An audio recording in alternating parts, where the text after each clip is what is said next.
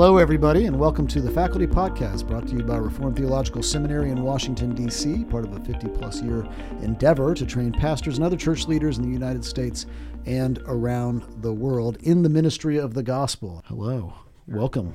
Well, we're starting. I'm excited because it's the beginning of the semester.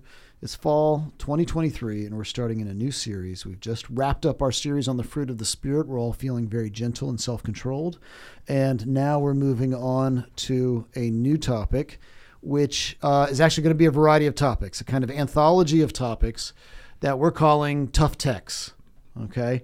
This is going to be our Tough Text series. We're going to do this for a while, and I suspect we'll probably come back around to this series down the road and add to it over the the course of the future of this podcast. But what we want to focus on in this tough text series is texts that have been brought to us uh, as problematic in some way. Now, there's a variety of ways in which texts can be problematic, of course, in the Christian church and for an individual believer who's reading it. Um, but when um, when the, we're going to be talking about texts in Scripture that either are confusing paradoxical, seemingly contradictory. Okay, that's going to be on one side, or are problematic. I, I, think I know what it means. I just don't like what it says, right? Because of my own modern sensibilities, my own fears, desires, hopes, and dreams.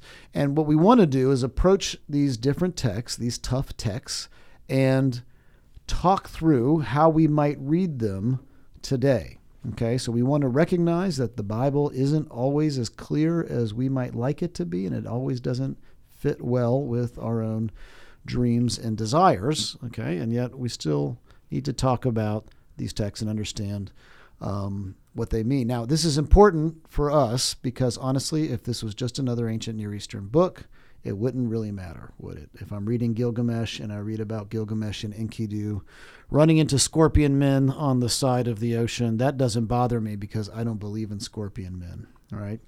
Um, however, this is not Gilgamesh. This isn't Atrahasis. This isn't Enuma Elish. This is God's word, God's uh, holy word to us, which we believe here at RTS is inspired by God. It's breathed out by God and for that reason, it's authoritative, it's reliable, and we, we should understand it as inerrant. Okay, but that's just me, a biblical theologian, talking about uh, the inspiration of Scripture. So let me pass it over to a true expert, uh, Gray Sutanto. What what have I left out, and how can we, how should we understand the inerrancy of Scripture? No, that's exactly right, and it's a great starting point. And it's really difficult to talk about inerrancy in isolation because oftentimes when we think about inerrancy, we think about a kind of mechanical, sort of dictated way of understanding what the Bible means and what it intends to affirm. So the doctrine of inerrancy technically refers to plenary verbal inspiration, that mm-hmm. every word in the Bible has been inspired by God. Every word in the Bible is exactly what God intends to communicate to us, and that it is inerrant, it is without error, and we have to affirm it, especially in all that it intends to affirm. So it's quite a loaded statement there. In other words, we have to make sure that when we hold on to inerrancy, we're also recognizing the different genres of the scriptural text. We're recognizing that it's an ancient text and not a modern text. It's not like a scientific manual in the modern sense.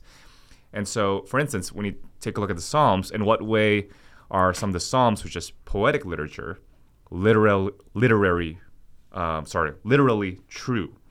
In a way that is distinct from, let's say, historical documents, or in a way that is distinct from the yeah. Gospels, which is an ancient form of biographical writing, right? We have to take into account all those different considerations. We should also take into account the differences between a historical narration or description versus something that is normative or something that is prescriptive, right? Mm-hmm. So, for instance, Exodus 20, the revelation of the Ten Commandments, that's a very prescriptive text. And the Reformed tradition would understand that as a codification of natural law that's normative for us.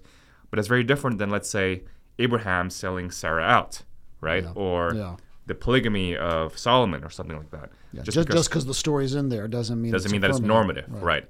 So inerrancy says God intends to communicate that this thing did happen with Solomon, but inerrancy doesn't mean that therefore polygamy is actually something normative for every Christian today or something like that. Yeah, and, that, and it's not sometimes right. The narrator comes in and says, "And it was wrong." Really, You know, like Exactly. in, the, in the case of the histories, and, and that was not good in the eyes of the Lord. Right. Or Sometimes he doesn't. Sometimes though. he doesn't. Sometimes it's more indeterminate, and we have to remember that it could be. This could be a positive thing, Right. Or it might not be. And the indeterminate aspect of that might also be, well, is also inerrant. That Yeah. God intends this to be left at Yeah. our sort of hermeneutical Right. process. Yeah. I, I, we talk in class about don't say less than the Bible says, but also don't say more than the Bible says. Right. You know? And and just as a preface to all this, we have to remember that the doctrine of inerrancy is not a modern evangelical construct. I hear that all the time, Yeah, right. especially in social media and popular media, that inerrancy, this idea that the Bible has no errors, is just a modern sort of um, uh, imposition on an ancient text, and ancient people didn't think of it that way, and so on. Well, the ancient church didn't think of it that way, and so on. That's just not true.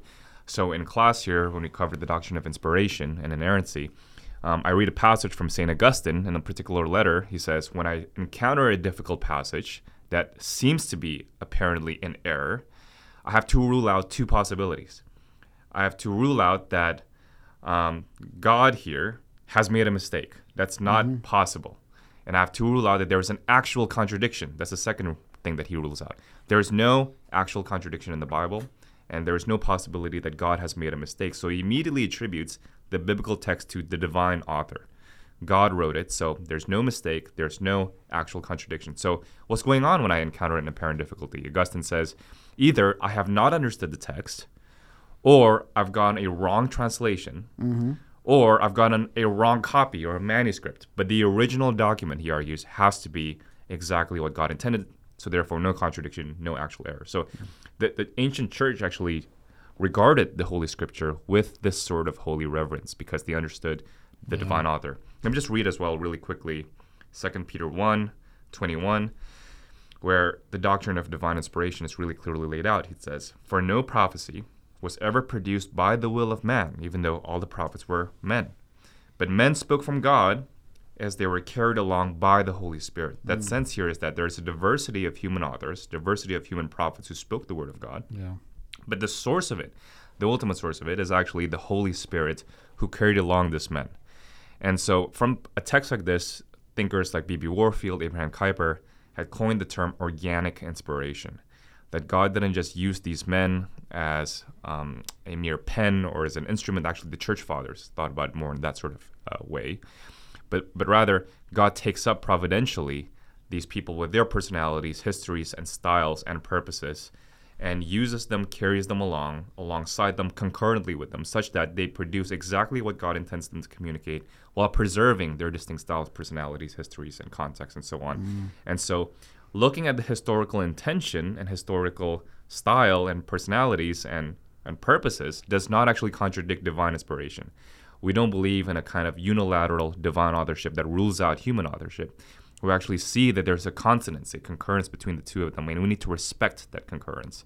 And so we shouldn't expect the Bible to be like our own expectations, or that we shouldn't bypass human authorial exploration in the doctrine of divine inspiration. Yeah, and in, that's brilliant. And put, to put it in kind of practical terms, you know, we don't believe in the Bible. The Bible doesn't portray its prophets as going into trances and Right. just saying words that they have no concept of. Right. Right. Um, it doesn't depict um, the text descending out of heaven without any authorial hand in it. And so when we talk about organic inspiration, I think sometimes Christians don't get all the implications of this. This is our biblical faith. This is a unique thing in our biblical faith.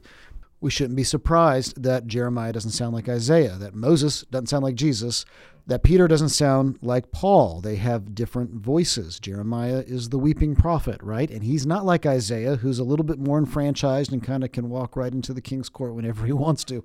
Right? I mean, these are different men. They're serving in different periods of time. They have different interests. They have different fears and hopes and dreams. And they have different literary styles as well. And so, as you mentioned with genre, when we're doing this question of what is intended in the text, we, we, we, we are not bleaching out the author. And yet, as that quote you just read was so great, um, they're through men uh, the word is the words are coming through men, but they are inspired by God, and as a result, even though we have a diversity of voices, diversity of times, cultures, places, languages, um, we have one word of God. Yeah, I think it's also important because everything you're saying is true. Uh, that you know Isaiah will not sound like Paul, or Paul will not sound like Moses. Uh, what's also, I think, uh, affirming is that I, Isaiah will sound like the other men like him of his day. Mm-hmm. That Moses will sound like the other law writers of his day mm-hmm. because mm-hmm. they were influenced by the tools that were available to him. So, yeah. it, and it's interesting how uh, you know some of God's people are, are kind of bothered by that. Uh, that the Bible kind of looks like, uh, like you know, like the Ten Commandments kind of looks like ancient treaty documents. Mm-hmm. Uh, they shouldn't be surprised by mm-hmm. that, nor should they be bothered by that. In fact, it just affirms all the more the organic nature of Scripture and how the whole and the Second Peter passage that you read, uh, uh, Gray, because it just affirms exactly that idea that the Lord, the Spirit, inspired these men, these writers. Um, carry them along uh, that carried and where they used the tools and the styles of writing that were available to them and so uh, if anything, it, not only do they not um, uh, sound like, uh, you know, the Old Testament won't sound like the New, the Old Testament men will write and sound like others within their extracurricular or extra surrounded areas. Yeah, mm-hmm. exactly. That actually, that, that for me, adds uh, is an encouragement because you see God revealing Himself. I think it's actually. I think this is this makes the Bible better if it were if i could if i could say it that way yep. it's god revealing himself in a variety of different cultural contexts personal situations there's times of weeping times of victory times of celebration times of lack and absence scarcity um, we get god revealing himself in all of these different contexts and we see his unity we see his uniformity right his his his, his aseity across the ages but in all these different contexts. And what does that do? That helps speak into all the different contexts and situations in which we are also called to serve and mm-hmm. worship the Lord. Yeah, and I agree that that make that's actually one of the things that makes the Bible better. It's a value that we have is that our God actually cares about. He, he doesn't care about us in abstract. He, he cares about the actual historical mm-hmm. nature, uh, the outworking of all of these things as they're fulfilled in Jesus Christ, and he respects the cultural conditions that we're in. This is this is this arises out of historical process. It doesn't it isn't dropped down as it's sometimes put um, mm. from heaven. And so there is this kind of integrity to the scriptural witness. But it's precisely that that makes it, and I think this is kind yeah. of our point with with inerrancy. That sets us inerrancy and our doctrine, and pr- particularly that as it's well defined by Gray, that plenary inspiration sets us on a hermeneutical trajectory that we wouldn't otherwise be on. Mm-hmm. You know, if we were just ancient Near Eastern scholars, just just using the text as a window into history, and that's all we cared about, then it really doesn't matter that Joshua seems to contradict uh, Moses or that Paul seems to be preaching a different religion than Jesus. Those questions don't matter for the pure historian. They matter for us because we believe in this doctrine of inerrant. We believe that this is from God and that God is both speaking to them and to us. And that right. sets us on this interpretive process. Right. Of, okay, it looks like Paul and Jesus are using different words to talk about salvation, or James and Paul maybe have a different view of works. How do I assess that? What do I do? Because at the end of the day, you know, it's Augustine's point, they can't contradict Mm-hmm. And they're both for me, but what this is all for me. Right. And so those kinds of questions, a pure, we might say, historian doesn't have to deal with. We have to do the hard work of theology, and that means often wrestling with these texts in a different with different tools and with a different intent than say a pure historical analysis. Yeah, it's in continuity with the historian. We don't want to deny that historical analysis is helpful and even necessary, right? So, in other words, the biblical scholar who's a Christian is going to come to the text looking at the historical evidences and investigation as actually necessary but not sufficient yes. for reading the biblical text well. Um, and so, historical analysis, to repeat, is not a hindrance or um, an obstacle for inerrancy. And I think oftentimes we need to remind our, our listeners of that because oftentimes you're going to hear people say, well, What do you mean God wrote it? Obviously, these are 66 different books, these are different men who's writing it, and they're obviously fallible men. They're actually bringing in a lot of different assumptions there. They think that if the Bible is errant and inspired, it has to be that God wrote a monochrome, uniform text that dropped out of heaven. Mm-hmm. That's a theological assumption. Why should we believe that? Mm-hmm. Um, and they also assume that um, just because men are fallible, God has no capacity or ability to bring it about concurrently. That in the moment of writing, that God intends these men to write exactly what they would write. That's again another theological um, assumption. And and Tommy, what you said there is that basically, if you believe in the doctrine of inspiration and therefore the concomitant doctrine of inerrancy, it creates an opportunity for increased profundity with respect to reading the yeah. biblical text. Because you're not just going to be flippant about it, just because it doesn't fit your categories or expectations. You're not just going to dismiss it. You're going to have to think maybe there's something wrong with my categories. Maybe there's something wrong with the way in which I'm approaching the text. And that also, I think, um, puts biblical studies within and alongside the work of humanities and reading classical literature in general. Mm-hmm. We live in a time where the STEM sciences, where the STEM sciences seem to be dominating the university disciplines, and humanities and the liberal arts are in great decline. And that's a great danger because it creates and fosters a kind of impatience with ancient literary documents and with primary sources it doesn't just impact biblical studies, by the way. It impacts philosophy. It impacts Islamic studies, because people are going to go to texts like Plato, and Aristotle, and the Quran, and the Bible, and they're going to read it with a quote unquote common sense literal reading, which all they mean by that is my own 21st century sensibilities, mm-hmm. which have not been formed well, which have not been critically reconsidered. And they're going to come to the text and they're going to say, I don't understand this, therefore it's a bad text. That's just a bad reading, right? You don't you don't go to Shakespeare and say Shakespeare is bad just because I don't understand it, right? In the same way, you don't go to ancient texts and think that it's bad. So let me just mention one more thing here. Hugh Goddard, in his history of Christian-Muslim relations, is commenting on the rise of Islamic extreme uh, sort of radical violence among especially Western Europeans and Americans. And the rise of extreme violence and extremism among these groups is, he says, due to the fact that they were not trained to read literary documents well. They were not trained in the humanities, they were not trained in liberal arts. So a lot of these extremist ideologies actually get a lot of fodder among scientists, educated uh, technicians, um, precisely because they are now reading the Quran, for instance, or the Hadith immediately on their iPhone without any training on how to read these texts. Mm-hmm. And so they take it quote unquote literally and then they apply it quote unquote literally, right?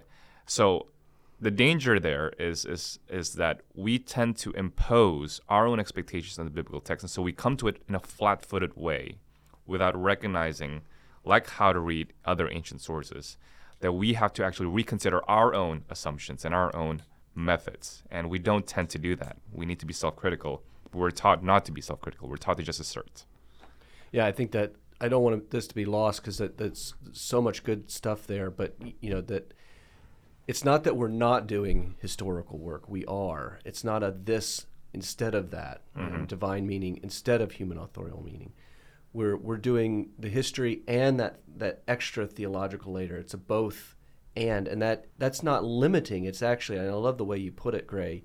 It's actually develops a profundity of the text. Mm-hmm. I'm actually asking questions of the text. I have this set of tools to use um, in the text that a, a, kind of like what I'm calling a pure historian doesn't have. Mm-hmm. I'm, mm-hmm. I'm able to ask a set of theological, practical, pastoral questions because I believe that the text is both something that's profound for them mm-hmm. in their own historical context and you know James Revelation these books written for these churches and it also means something for me so I'm not just a historian I'm also a churchman and the, that combination actually creates a hermeneutical, interpretive, theological profundity. I, mean, I think that distinction is felt in our human relationships, right? I mean, we, we, we see this is human language. The Bible is human language. It's it's it's not beyond.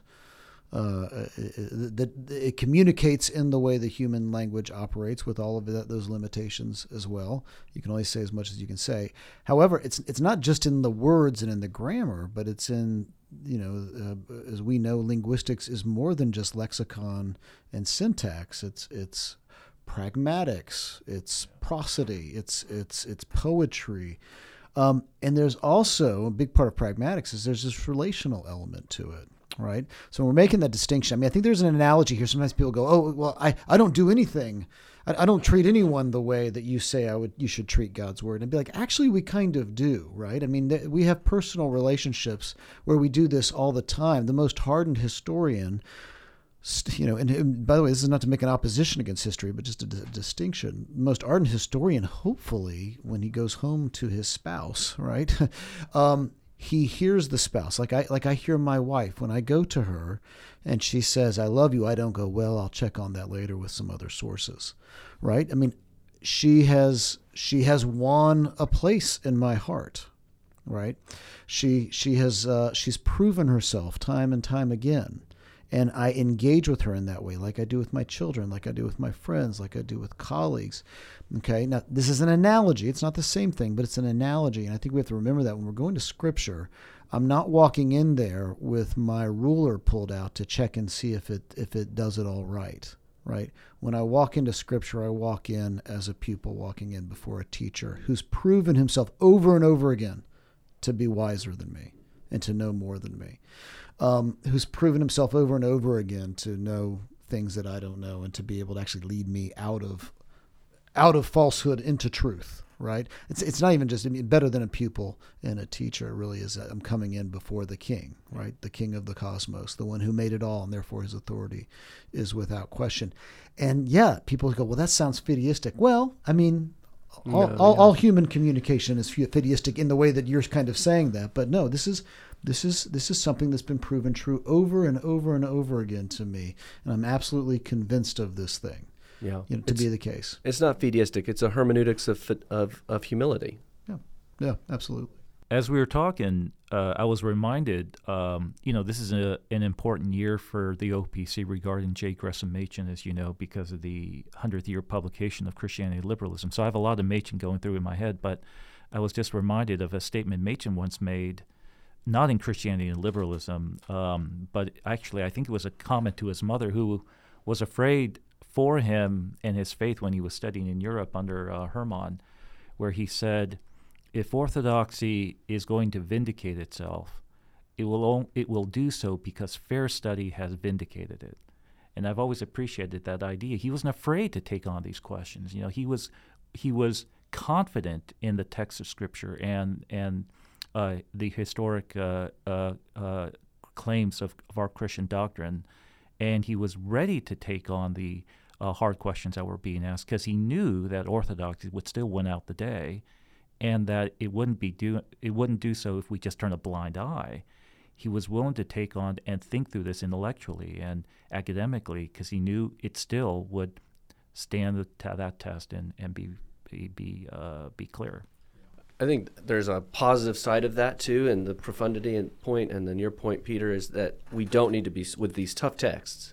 Tough texts. We don't need to be afraid of them. Like the, you're even even if you're willing to investigate, you know, head coverings and the, um, you know, historical nature of Israel and all of these kinds of things, that you do so kind of immediately from the stance of I've got to prove the text true, and not explore some of the you know really difficult historical challenges associated right, with that. Right. But this is if this is true, if inerrancy is true, then I get to both. I, I can be more productive. I can be more constructive in my approach. I'm not trying to prove the text is true. I'm trying to see the deeper meaning in the text that maybe that I don't have yeah, access the text to. is fine. We just need to be wise and learn it to right. appreciate it. So I can study it now without fear of like disproving my faith. And lest somebody says here, well, you're just going to apply that hermeneutic of humility and faith because it's your Bible and so you're a Christian and you believe in it. Well, actually, I want to challenge you to think actually, with regard to any text, we should actually approach that text with a hermeneutic of humility, right? In other words, so, you know, I teach Christian thought and philosophy here. And one of the first things I say to the class is that learning the history of philosophy helps cultivate a sense of humility and patience because, for instance, you're reading Descartes' Meditations, and Descartes brings up this possibility and argument that we were all deceived by an evil demon all our lives. And yet, Descartes' text is the most influential modern text at that period at the time. And even still now, we're studying it. Like, what's up with that? How did this demon idea become incredibly influential, right? Or Leibniz and his monadology, right? He doesn't think that tables are actually tables. He thinks that tables are composed of a million number of monads who decided to get there and that if you destroy the table, it's because the monads actually decided to disperse as well. I'm simplifying, but that was also influential. Hume argued that like you don't know the future. You can possibly know whether or not the sun is going to rise tomorrow. You don't possibly know whether or not when one billiard ball hits another, whether that billiard ball will move or whether it would just stay or whether it would just fly off or something like that. And yet, that too became incredibly um, influential. Like Kant read Hume and thought, "Oh, finally, I was awakened from my dogmatic slumbers." Like, I but when we read Hume and Descartes now, we're like, this is ridiculous. Obviously, we know that tomorrow the sun is going to rise. Obviously, we know that we're not being deceived by demons. At least I hope we know that, right? Mm-hmm. But but why were these texts influential? And if you come to those texts and think to yourself, well, I know better. I'm a modern person. I'm westernized or whatever else. You're never going to really understand what they were trying to get at in those passages. You're never going to understand why they were so influential, and you're never going to understand why you too were influenced by these texts, by the Descartes' demons in a way that you pri- probably never have anticipated, that you were formed by these previous generations. There's a similar thing that we run into with historical critical scholarship that, you know, the, the, claims that are made, particularly in a lot of the deconstruction of the Old Testament, uh, as sort of a uh, conservative r- response has always been, you know, they're so clearly wrong. You know, why even read this? Why even study this?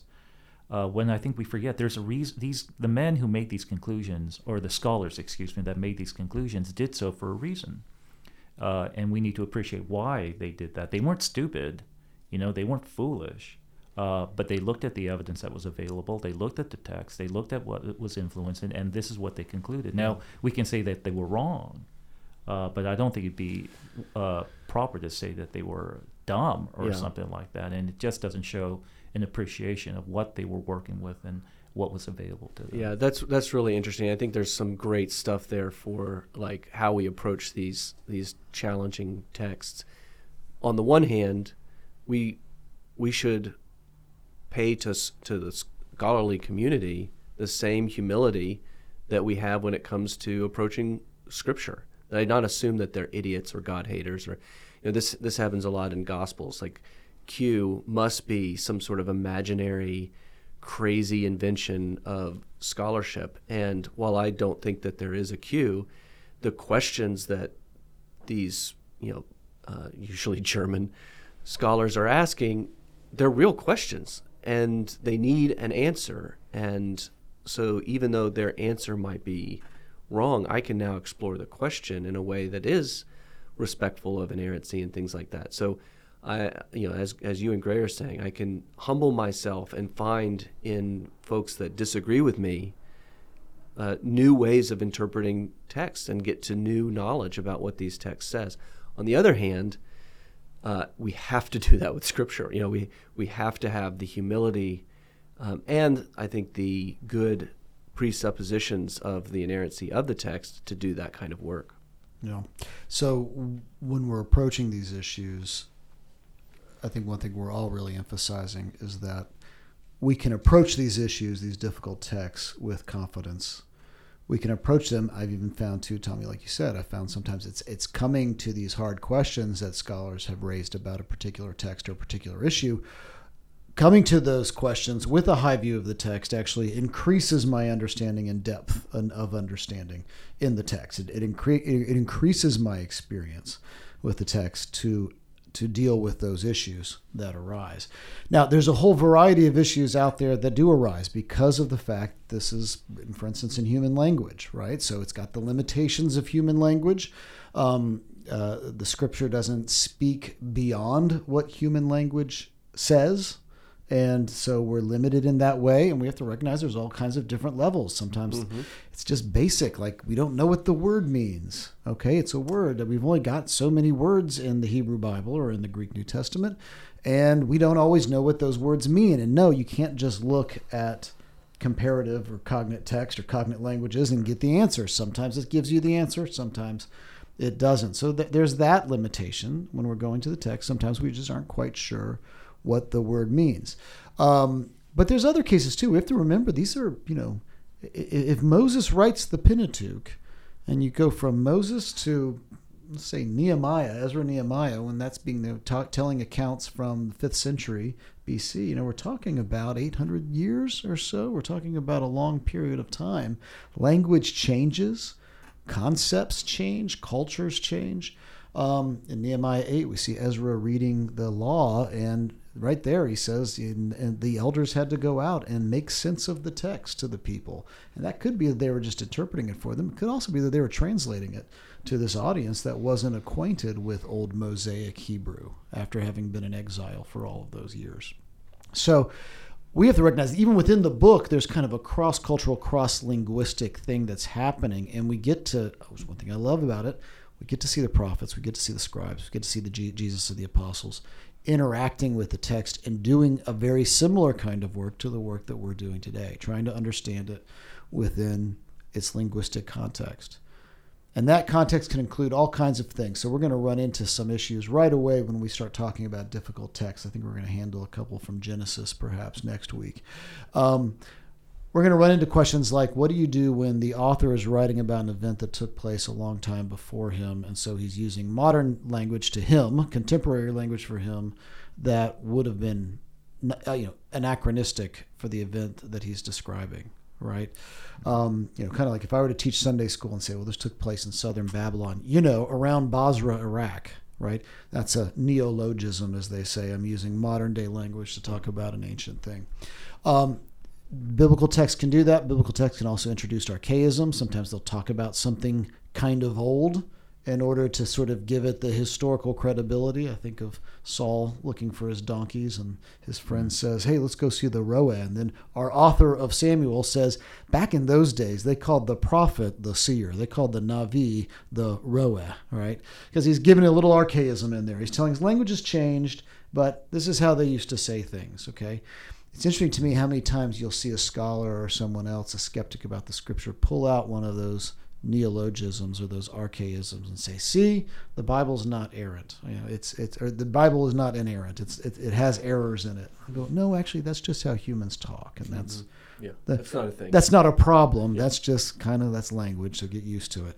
So you've got those kind of issues. We've also got other issues that are kind of are, are, kind of quasi or sublinguistic, like shared knowledge. We have to remember we're talking to people or reading in on people who are writing in very different cultures, and there's just different shared cultural knowledge and memory, and we don't get access to all of that. We don't have their whole inventory of cultural literacy, and so we shouldn't be surprised if we don't understand everything, right? And we can ask those kind of deep questions of the text. To, to your point earlier, Tommy, about having a deep experience of the Bible in light of skeptical questions, um, it's a good thing to remember. You may not actually come up with a satisfying answer to the question. That doesn't mean that there's not an answer to it, right? You know, the example I use sometimes is that in science we have lots of questions that we don't know the answers to yet. It doesn't mean those things don't exist right? You know, is light, I'm sure this is out of date now because I'm not a physicist, but is light a particle or a wave? Oh. Yeah. I don't know. You know, I'm not sure we do. It has characteristics of both, right? Does that mean that light doesn't operate? No, of course it does. So, so just because we don't have the answers, don't necessarily mean that there's not an answer. Right. Yeah, I, and I think that's an implication of some of the things that we've been talking about. On the one hand, there's this historical distance between me and the text. Mm-hmm. And sometimes I can bridge that historical distance using my grammatical historical toolbox. Right. And sometimes, you know, I can't. Is that does that indicate that the text is wrong? No, because on the other hand, the text is divinely authored. Yeah. And it was divinely authored for them and for me, and I have to respect that dualness of the text, its yeah. dual audience. And that means I I might not know all the answers, but that doesn't invalidate the text. Yeah. Right. Yeah, absolutely. And I, th- I think the more you look at these questions, and hopefully we'll, we'll, I think we'll probably come to this conclusion as we're going through this series. You'll realize there are very, very few passages, actually, I think, where you can't come up with an interesting, uh, even to me, satisfying yeah. answer. Resolution. So it's good. It's it's good to realize that there's not a ton of passages where we walk away saying, "I just don't know," but there are some. And to be honest, that's what we should expect. Yeah. If the Bible is what it says it is, and if the God of the Bible is who He says He is. Lastly, I, I'd end with this. Um, one of the kinds of questions that we're going to deal with, I think, will find their resolution in a very, you know, perhaps boring or mundane answer. And that I think there are going to be some questions that people bring. I hear them pretty regularly where someone says, I just can't believe that this could happen. It's too amazing. I don't think God could call up a storm out of nowhere and make it rain. Or I don't I don't believe axe heads could float. You know, or I don't believe that the flood could cover the entire world. Okay, that's one of the texts we'll probably deal with. The sto- the sun stops. Yeah. I think we have to remember who the God of the Bible is and who he says he is. And I think that's one of the issues that a lot of Christians stumble over is they actually forget who the God of the Bible is. They start to think he's kind of like those other pagan gods. He's like Zeus or he's like Baal up on his mountain with his mm-hmm. thunderbolt in his hand and he's caught up in the intrigue of the day just like we are. And we forget the God of the Bible is the God who created it all. He's the only one who's non contingent. Everything else is contingent on him. And he made it all, he created it all, and he sustains it all. And I honestly, sometimes the answer to some of the questions is because the God of the Bible can do things like that. Yep. Now, I'm not saying that answers all this text that I just brought up, but it's a good thing as we're going into this. I remember Vern Poythress reminded me of this when we were up visiting in Westminster. Um, the God of the Bible can do all kinds of things, and that always needs to be something that is in your back pocket when you're answering these questions. Right. Mm-hmm. Okay, who, what his character is, because he's not like those other gods. And I think so many of those, like, I can't possibly believe that is because of our own cultural context and conditions. That's I right. gotta confess that I've been westernized and I get desensitized with respect to all the miraculous acts in the Old Testament, let's say. But every time I'm back home in Jakarta and I meet, you know, some random visitor at our church, and they're like, "Isn't it amazing that God could do that?" And I'm like, "Oh yeah, He does do that." You know, uh-huh. and right. it, the the whole spiritual aspect of the Bible is no no problem at all for these guys. Yeah. What they have an issue with, let's say, is why would God forgive David? Mm-hmm. That's what they would have a, Yeah. an Yeah. issue with immediately. How why doesn't God just judge somebody him? like that? Yeah. Exactly. Yeah. Right. That's great. That's a good point. Reminding us that this is a cross cultural work. It was in Right. the ancient world and it is today. And what is common sense for a modern Western American may not be common sense Right. for the rest. As a matter of fact, I can I can I can confidently tell you it's not going to be common sense for the rest of the world. Yeah. Um, you know, and we have to remember that. So when we're sitting down with the text, we have to be not only aware of what the text is bringing to the table culturally in terms of its cultural captivity, Yeah. but what we're bringing to get to the table in our cultural captivity as well. Well, brothers, I look forward to having this conversation with you all, and uh, we'll dive in to text next uh, next week. Tough text. Can we? text. Yeah. Can we get like a A jingle or something? like a jingle or Tough text. or a logo? A logo. I'll work on it. I'll Yeah. work on it. okay. If Good. this was on Yeah. video, I want to I want a tough Tough text, to fly towards the Yeah. screen every time someone says it. Okay, so we'll we'll delve into those next week. Look forward to having that conversation. Until then, everyone, please take care. If you'd be interested in continuing a conversation like this at Reformed Theological Seminary, come check us out on our website, rts.edu forward slash Washington. You can find a link there to start the conversation on admission so that you can uh, enroll in classes and take classes here with us. If you'd like to know more about RTS in general, go to rts.edu. You can learn about the larger organization, that 50 year project that I keep talking about um, around the, uh, the United States, training pastors and church leaders in the ministry of the gospel in the United States and around the world. We'd love to have that conversation with you. We'd love to see you in our halls. We'd love to have you in our classes. Thanks. Take care.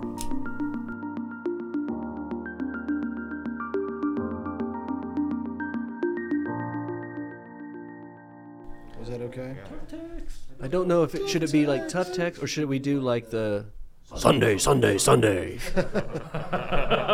Like big wheel? That sounds like a monster truck. Type yeah, the monster truck voiceover. Yeah. Watch Gray, Gray Sutanto take on Water on his own. Sunday, Sunday, Sunday. Bring your kids with an opener. With Today, Ur of the counties. Peter Lee takes on historical Hebrew. I do like the tough. Tough text. I think I'm thinking Wayne's World totally in my head. Yeah, Tough text, tough text. that's what's going on.